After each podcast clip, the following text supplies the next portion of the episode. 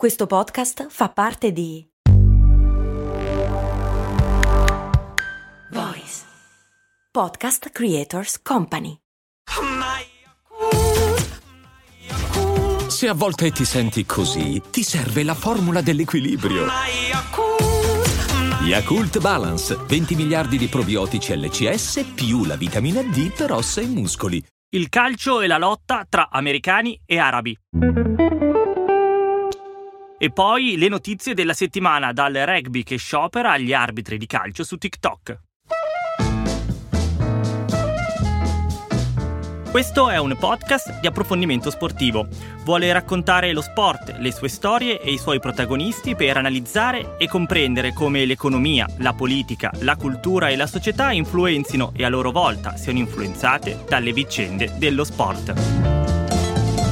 Questo podcast è per chi vuole sentire parlare di sport senza bandiere, preconcetti, semplicismi e titoli grossolani, vivendo lo sport per quello che è, parte integrante della nostra realtà quotidiana. Io sono Matteo Serra e questo è Linee.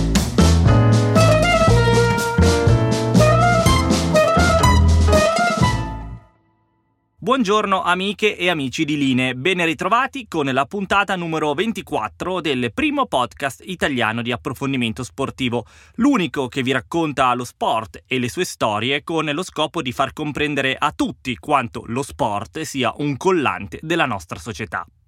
In questa puntata parleremo di quello che sta succedendo nell'economia del calcio, uno sport che un po' a ogni livello sta cercando di rimanere a galla e difendere con le unghie e con i denti il suo primato di sport più popolare al mondo.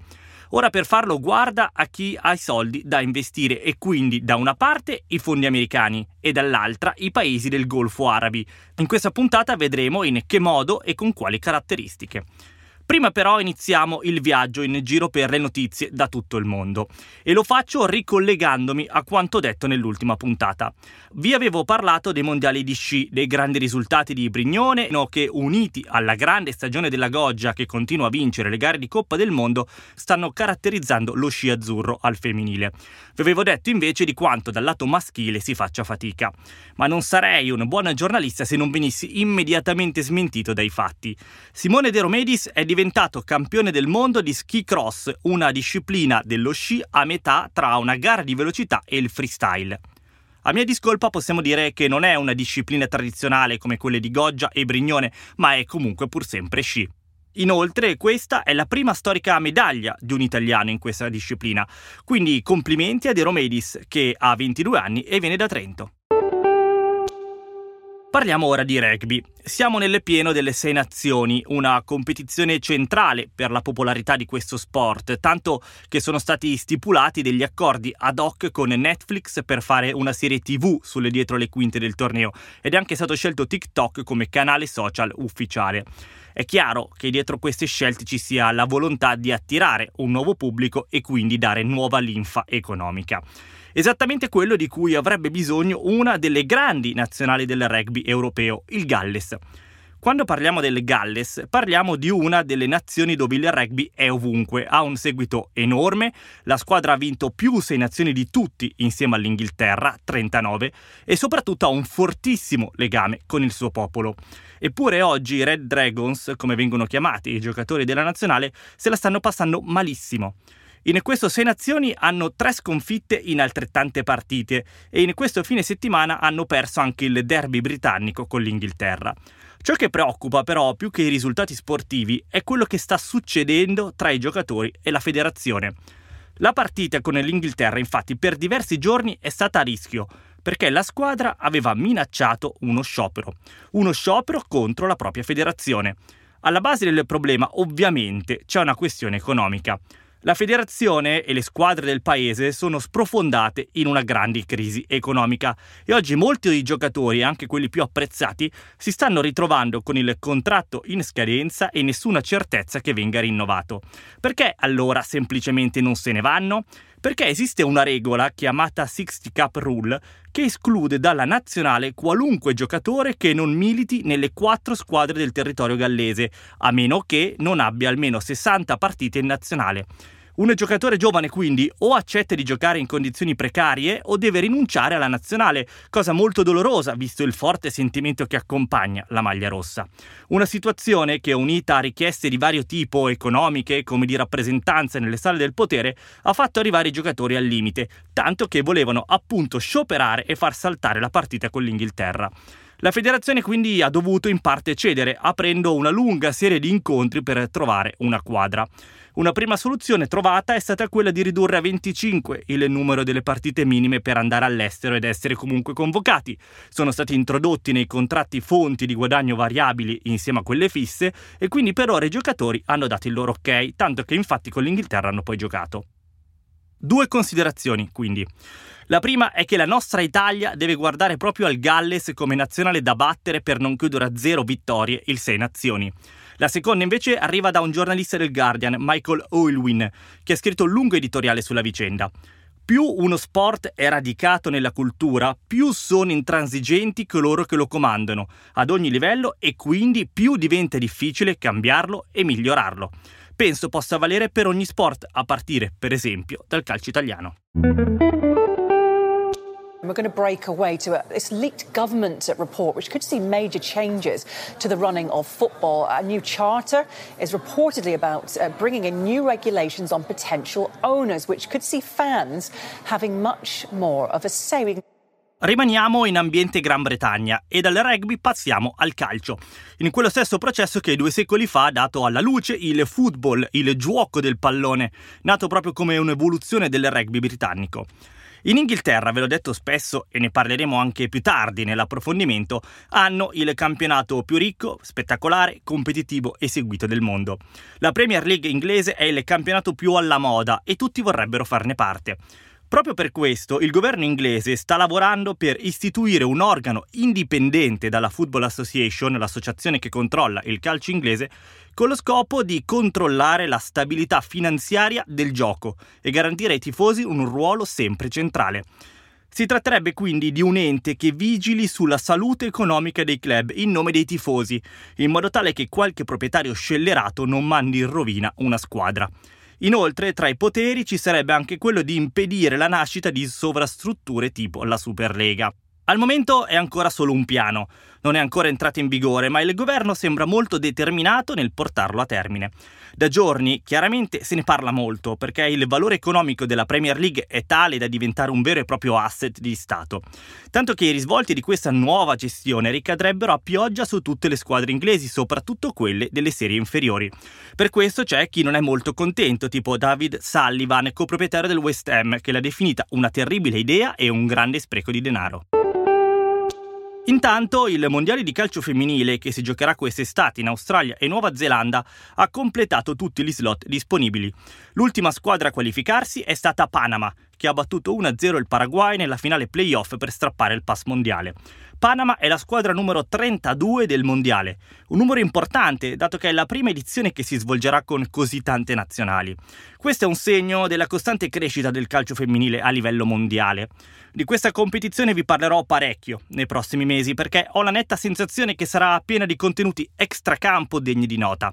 Dalle proteste generali per una maggiore parità salariale alla questione sponsor, vi ricordo che la FIFA ha scelto Visit Arabia, ente del turismo dell'Arabia Saudita, per sponsorizzare il mondiale femminile. Ente del turismo di un paese dove le donne sono costantemente represse che sponsorizza un evento che è la celebrazione dello sport al femminile. Ci sarà modo di parlarne e vedrete che tra un po' lo faranno in molti, se non altro perché c'è anche l'Italia. Nel mondiale femminile, infatti, a differenza di quello maschile, riusciamo a qualificarci e di sti tempi è già una piccola impresa. Simpson, batti tu al posto di Strawberry. Oh, batto io. Simpson, ripassiamo i segnali d'intesa. Se tocco la visiera del mio berretto così, Sì. significa che voglio una finta. Ma- Ma potrei sempre ripensarci scrollando le mani in questo modo. Afferrato. Se voglio che smorzi la palla, mi toccherò la cintura non una volta, non due volte, ma tre volte. E quello di Oh, Volperici ha no, capito. non capisco una sola parola di quello che dice. Perché non mi lascia battere e basta? Vorrei tanto essere a casa davanti a un grosso pacco di patatine. Mm, patatine. nostra squadra che è la più forte del mondo. Chiaro, Simpson? Sì, signore! La rotta delle notizie di sport ci porta ora in America. Il calendario sportivo americano è costruito a tavolino perché non ci sia mai un momento di noia. Si è appena conclusa la stagione del football, tra qualche mese entra nel vivo l'NBA con i playoff e quindi per coprire questo buco adesso partono il baseball e il calcio. La stagione del baseball è lunghissima, con centinaia di partite, e questo è lo sport per eccellenza degli americani che sull'attività padre-figlio in cortile con la pallina e il guantone hanno costruito parte della loro cultura. Però volevo dirvi che questa stagione è iniziata con la nascita di un'associazione nuova. Si tratta della Negro League Family Alliance e ha lo scopo di tenere viva la memoria della Negro League, il campionato di baseball che da fine 800 fino addirittura agli anni 60 era disputato solo da giocatori di colore, dato che gli era impedito di giocare con i bianchi. La storia della Negro League è la storia dell'America, un'America in cui i neri dovevano vivere distanti dai bianchi. La Negro League nacque per opera di un personaggio mitologico che si chiama Octavius Catto, che mise in piedi un campionato destinato a tutti i giocatori di colore. L'ultima edizione si è giocata addirittura nel 1966, nonostante un periodo di integrazione iniziato già negli anni 40. La Negro League Family Alliance vuole tenere alto il ricordo di tutti quei giocatori che in quegli anni hanno combattuto pregiudizi e rischiato spesso violenze e minacce pur di fare una cosa molto semplice, giocare a baseball. All'opposto rispetto al baseball nella scala degli sport tradizionali americani c'è il calcio. Il Soccer USA è da tempo in crescita, tanto che quest'anno inseriscono una nuova squadra, la ventinovesima franchigia, che è St. Louis. Questa città in realtà è molto legata al calcio, dato che qui a inizio Novecento c'era uno dei primi campionati di calcio locali del paese. Da tempo il calcio provava ad arrivare a St. Louis anche a livello di MLS, ovvero il campionato nazionale, ma non ci era ancora riuscito. Prima per un referendum del 2017 con il quale i cittadini avevano detto no alla costruzione di un nuovo stadio e senza quello non entri nello sport professionistico americano. E quando poi lo stadio è arrivato, in mezzo ci si è messo il Covid che ha rallentato il tutto. Ora alla fine ce l'hanno fatta e quindi St. Louis avrà la sua squadra di calcio. Il campionato di MLS, tra l'altro, in America è trasmesso in esclusiva da Apple TV.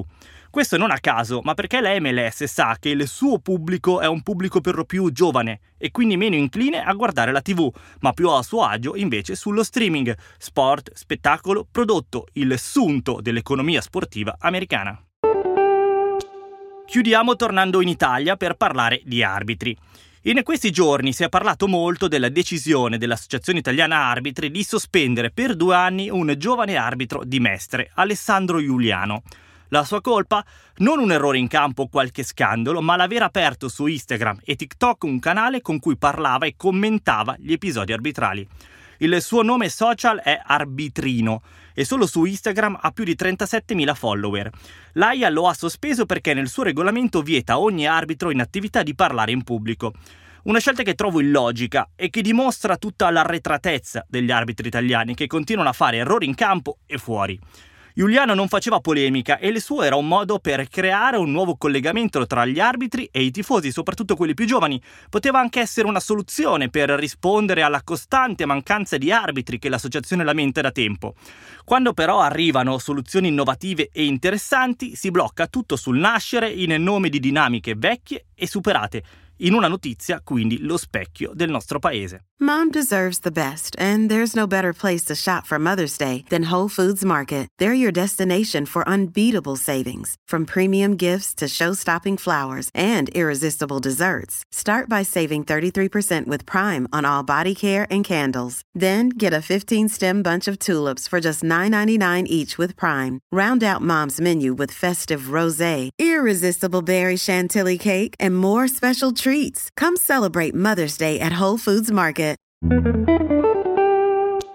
Yes, there has now been a bid from Qatar uh, for Manchester United.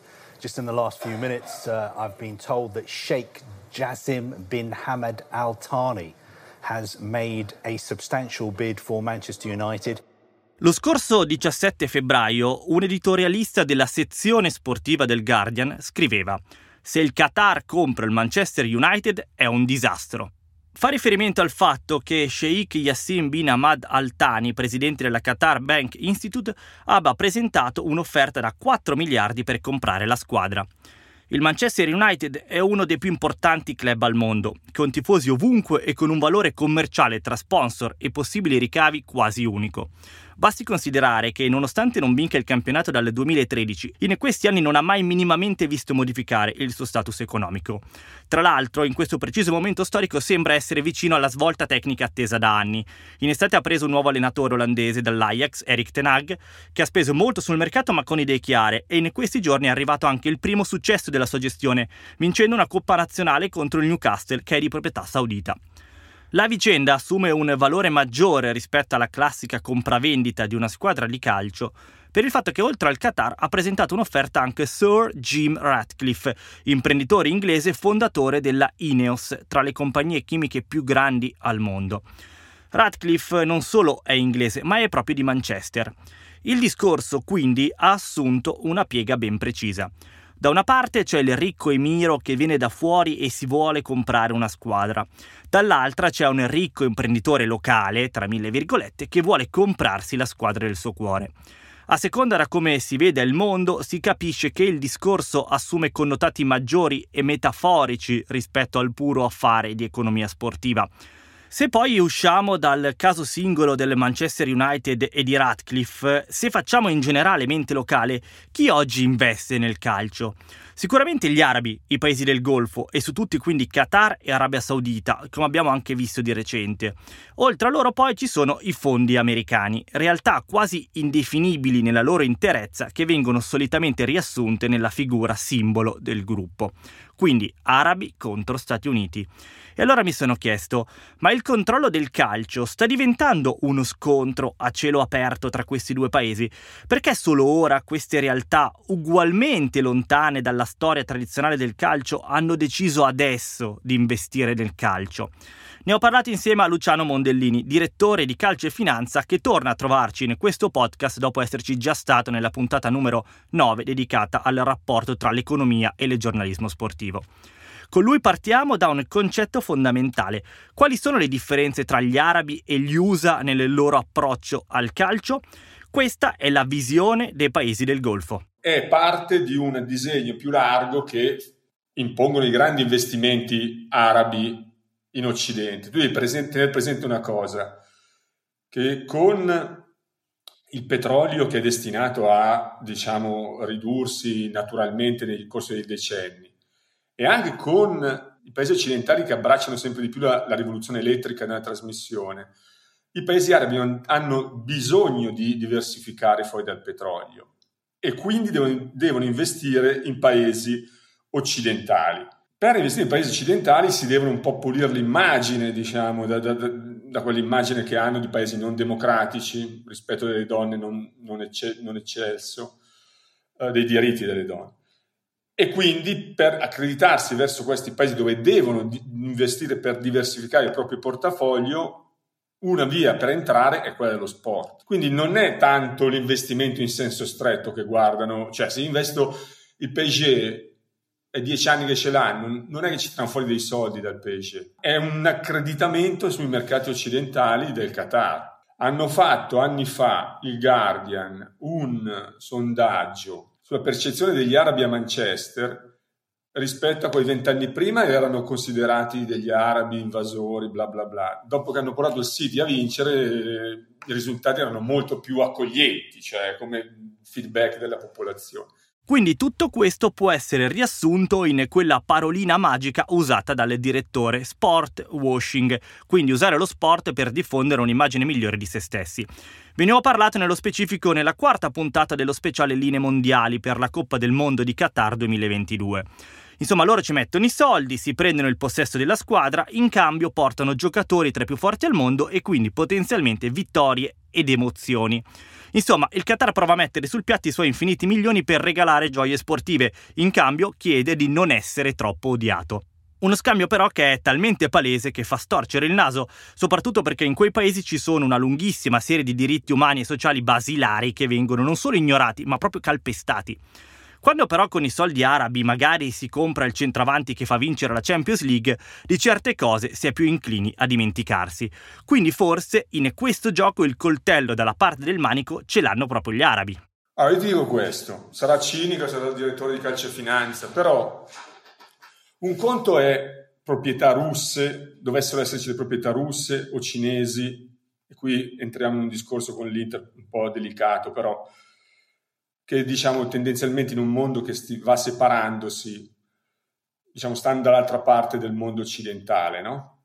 Un conto sono i paesi arabi che in realtà loro hanno bisogno di investire nel mondo occidentale. Chi mette soldi in un settore industriale in realtà è sempre ben visto.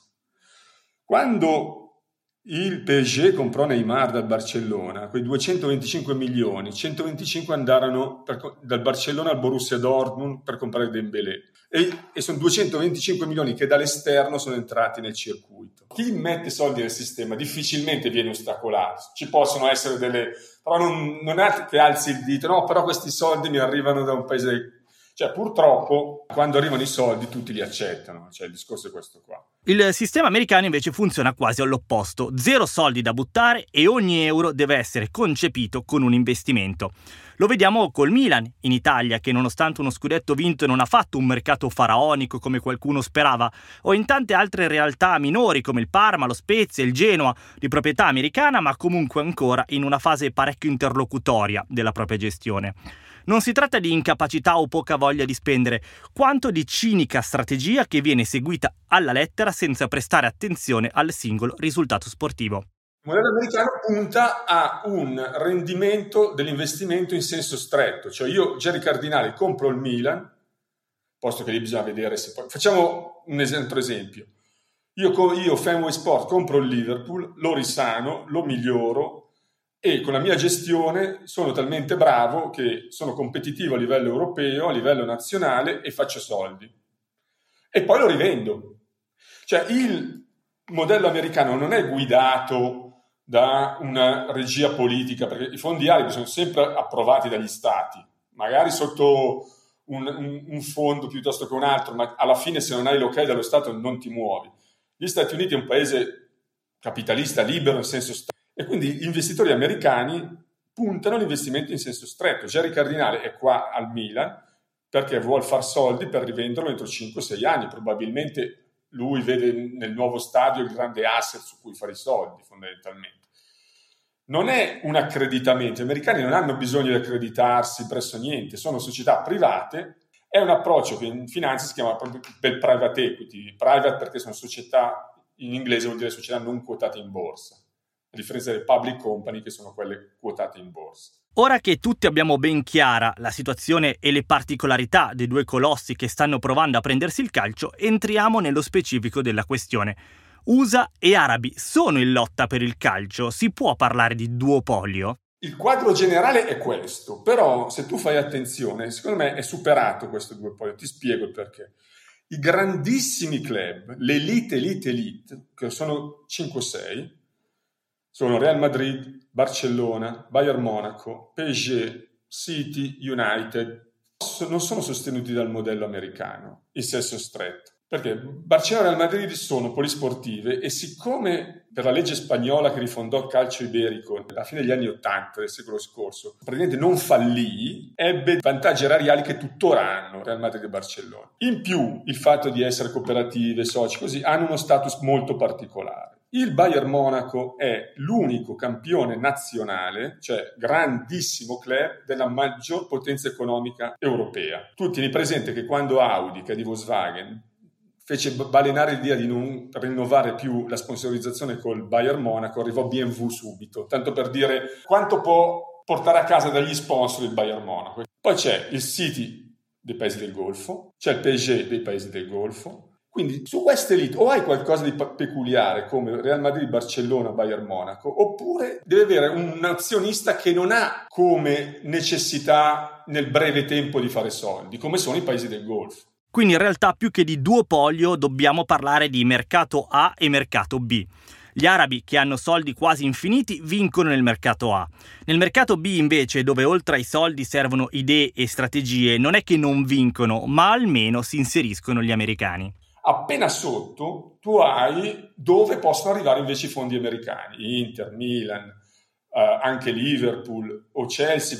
Quindi appena sotto questa super elite c'è questa seconda fascia dove lì sì, allora arrivano gli americani. Cioè se tu hai come eh, obiettivo anche la redditività finanziaria nel breve, diciamo nel medio termine, 6-7 anni, è difficile stare in quella super elite per cui ogni anno tu fai una squadra pronti via parti per vincere la Poi non è detto che non puoi vincere. Ma quindi a questo punto il futuro del gioco sembra essere segnato, perché gli arabi non finiranno mai i soldi e gli USA non cambieranno mai strategia, e quindi in questo rapporto il calcio è destinato a diventare un gioco in mano di ricche famiglie dei paesi del Golfo, forti di una capacità economica pressoché illimitata e che nessuno può contrastare, in quanto ufficialmente operano da singoli individui, ma in pratica sono supportati da entità statali. Sembra una situazione irreversibile e che durerà per sempre, a meno che strategie degli stati sono decennali, eh, non sono aziendali, quindi so, già quando una strategia è decennale, fra, fra, dieci anni bisogna vedere cosa succede, cioè le cose cambiano. Eh. Al momento questo è, però tieni presente una cosa, finora i paesi del Golfo hanno acquistato il City, che la seconda squadra di Manchester a tutti i livelli, il PSG che non aveva storia, perché è stato fondato negli anni 70, il Newcastle aveva un sacco di problemi. Qui si tratta di mettere i soldi del Qatar dentro il motore del Manchester United. Il Manchester United da solo non è mai uscito dalla top 5 dei ricavi a livello mondiale della Money League. Quindi da solo, se tu su questo motore fatto di numerosi tifosi di tutto il mondo, fatto di merchandising, fatto di tutto quello che vuoi, ci metti dentro una proprietà che non ha problemi di mettere soldi ogni anno, qua stiamo parlando di arrivare a un altro livello ancora. E allora ecco un altro livello ancora. Ecco perché si discute così tanto della vendita del Manchester United e perché quell'editorialista parlava di disastro in caso di acquisto da parte del Qatar. Insomma, sarebbe quasi uno scacco matto al calcio europeo. Ora, facciamo un giochino. Indovinate dove gli arabi non sono minimamente interessati a comprare una squadra? Se avete risposto Italia, avete fatto centro. In Italia gli arabi non vengono per il calcio, investono in altro, ma non nel pallone. Il perché è stato spiegato dagli stessi interessati. Nei mesi scorsi spesso si è parlato della possibilità che l'Inter, in mano al gruppo cinese Suning, venisse comprato dal fondo PIF, acronimo che sta per Public Investment Fund, il fondo di investimento sovrano dell'Arabia Saudita. Si tratta, senza mezzi termini, della vera e propria Arabia Saudita intesa come entità statale che usa i suoi soldi per comprarsi una squadra, capacità di spesa multimiliardaria. PIF ha valutato l'Inter, ma poi ha detto no grazie. Il motivo è la complessità di rapporti di forza e di dinamiche sociopolitiche che regolano il nostro paese in generale e quindi anche il calcio. Figure per dire alla Lotito, presidente della Lazio e senatore della Repubblica con Forza Italia, figure che fanno del conflitto di interessi una ragione di vita. Quindi loro non ci provano neanche a entrare in questa ragnatela di compromessi e portano i soldi altrove, nello specifico in Premier League e nel Newcastle, per esempio. Da noi invece arrivano gli americani che come al solito guardano in modo diverso alla stessa cosa. Tieni presente una cosa, che gli americani a differenza degli arabi, hanno sempre una questione fondamentale, cioè il prezzo. Una società come Inter e Milan, blasonatissime, valgono un miliardo. Il Milan è stato pagato un miliardo e due, ok? Il Chelsea è stato pagato 3 miliardi, se non mi sbaglio. Se tu vai a vedere il palmarès delle due squadre, non c'è paragone. Allora, gli americani sanno benissimo che in Italia sono, c'è un valore potenziale inespresso, che però per le varie difficoltà e per i bilanci delle società fa sì che il prezzo sia inferiore a quello che si trovi dalle altre parti. Cioè Milano è l'unica città al mondo, d'Europa diciamo, che ha due squadre che hanno vinto la Coppa dei Campioni. Non c'è nessun'altra città d'Europa che può vantare questo tipo. Eppure i prezzi sono molto inferiori. Il Chelsea fino a che non lo prendeva Brandon c'era una squadra di un quartiere di Londra, eh? non era la, l'aristocrazia del calcio inglese, che era Liverpool, Manchester United, cose del genere. Gli americani entrano in Italia anche perché sono attratti dai prezzi bassi. Poi quando sono qua magari si scontrano con le dinamiche di governance italiane e hanno difficoltà. In questi ultimi anni solo un paese ha provato a mettersi in mezzo. Ha la bandiera rossa con 5 stelle in alto a sinistra, la Cina. Nei primi anni 10 del 2000 hanno provato a comprare delle squadre in Europa, hanno provato a costruire un campionato strapagando giocatori che andavano là attirati solo da stipendi da capogiro. Si dice che Xi Jinping avesse messo nel mirino il mondiale del 2030, in cui la Cina sarebbe dovuta essere una delle favorite. Poi però è arrivato il Covid ed è finito tutto. Investimenti annullati, squadre cancellate e il progetto calcio messo nel cassetto. L'unica eredità di quel periodo è l'Inter, appunto, ancora in mano a Suning, ma non se la passa per niente bene, con pochissime capacità di investimento e la necessità di far quadrare i conti in mezzo a milioni di debiti. La Cina è stata una terza via per il calcio. Può tornare ad esserlo? Una persona che conosco che fa giornalista in Cina e che mi dice già difficile fare i giornalisti capire la Cina se, se abiti in Cina, no? che non, è, cioè non sono gli Stati Uniti, non è proprio il paese della trasparenza. Figurati da Milano o dall'Italia quello che si può sicuramente dire è che essere di proprietà cinese non è sinonimo di tranquillità in questo momento. Mi spiego meglio. Se io sono di proprietà americana, io so benissimo che il mio azionista vuole massimizzare il proprio profitto, ma rafforzerà la squadra per rivenderla a un prezzo maggiore. La Cina non si sa entrare nelle politiche dello Stato cinese è una cosa che francamente è difficile io penso che per un club come l'Inter, che ormai è rimasto l'ultimo eh, di proprietà cinese, sia molto più salutare se dovesse passare in mani occidentali, anche perché in un mondo che si va purtroppo separando in aree geopolitiche e la Cina sta dall'altra parte, l'Inter è un patrimonio dello Stato italiano e lasciarlo in mani, tra virgolette, che non sono, uno, non sono del blocco occidentale, due, che non si capisce bene come ragionino in termini di strategia aziendale, perché se Pechino decide l'Inter non ci interessa più, tu puoi avere anche la società più virtuosa del mondo, che fa più soldi del mondo, cosa che non è l'Inter, però non puoi farci niente, sei in balia degli eventi. Siamo quasi alla fine ed è arrivato il momento di parlare di quell'associazione nata per governare il calcio mondiale, la FIFA.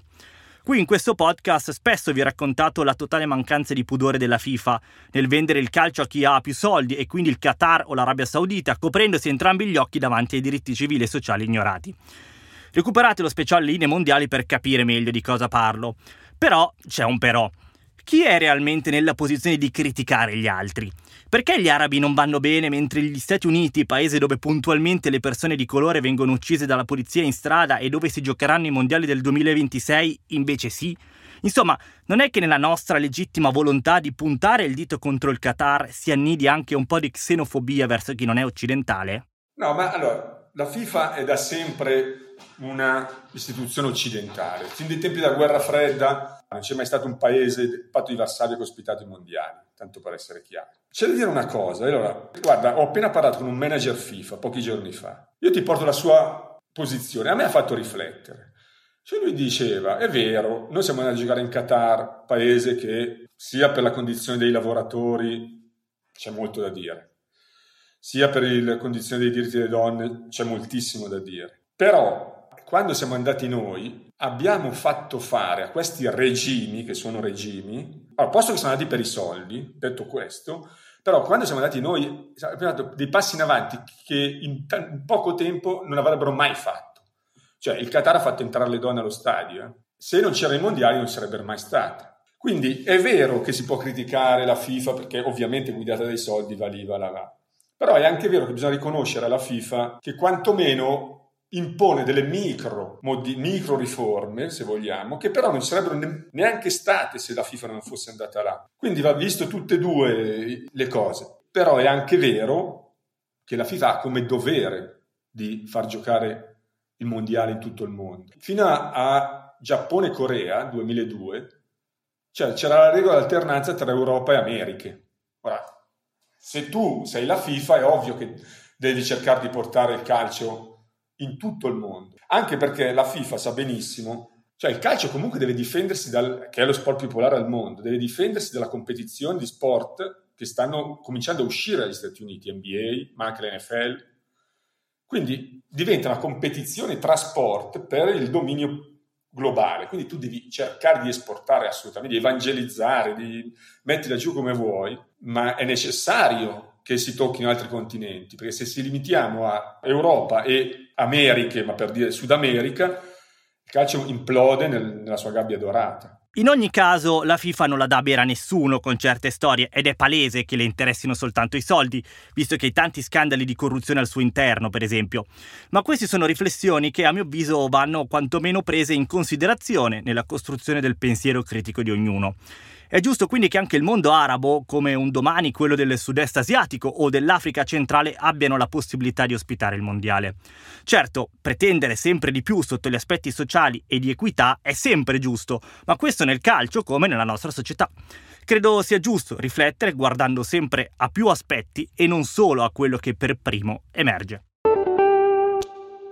Per la notizia bonus di oggi vi comunico che ho trovato lo sport in grado di abbattere ogni differenza di genere.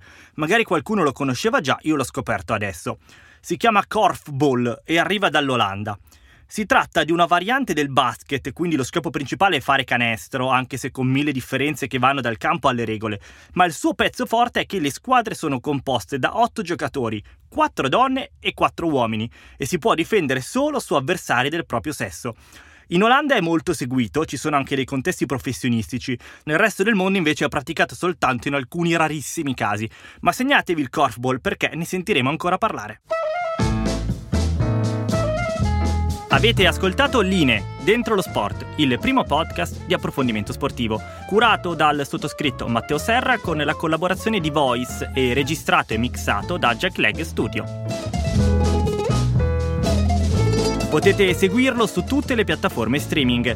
Per commentare la puntata o scrivere dei suggerimenti e consigli potete seguire la pagina Instagram Line Podcast o scrivere all'indirizzo mail linepodcast.gmail.com. Con questo è tutto, vi saluto e vi do appuntamento alla prossima settimana.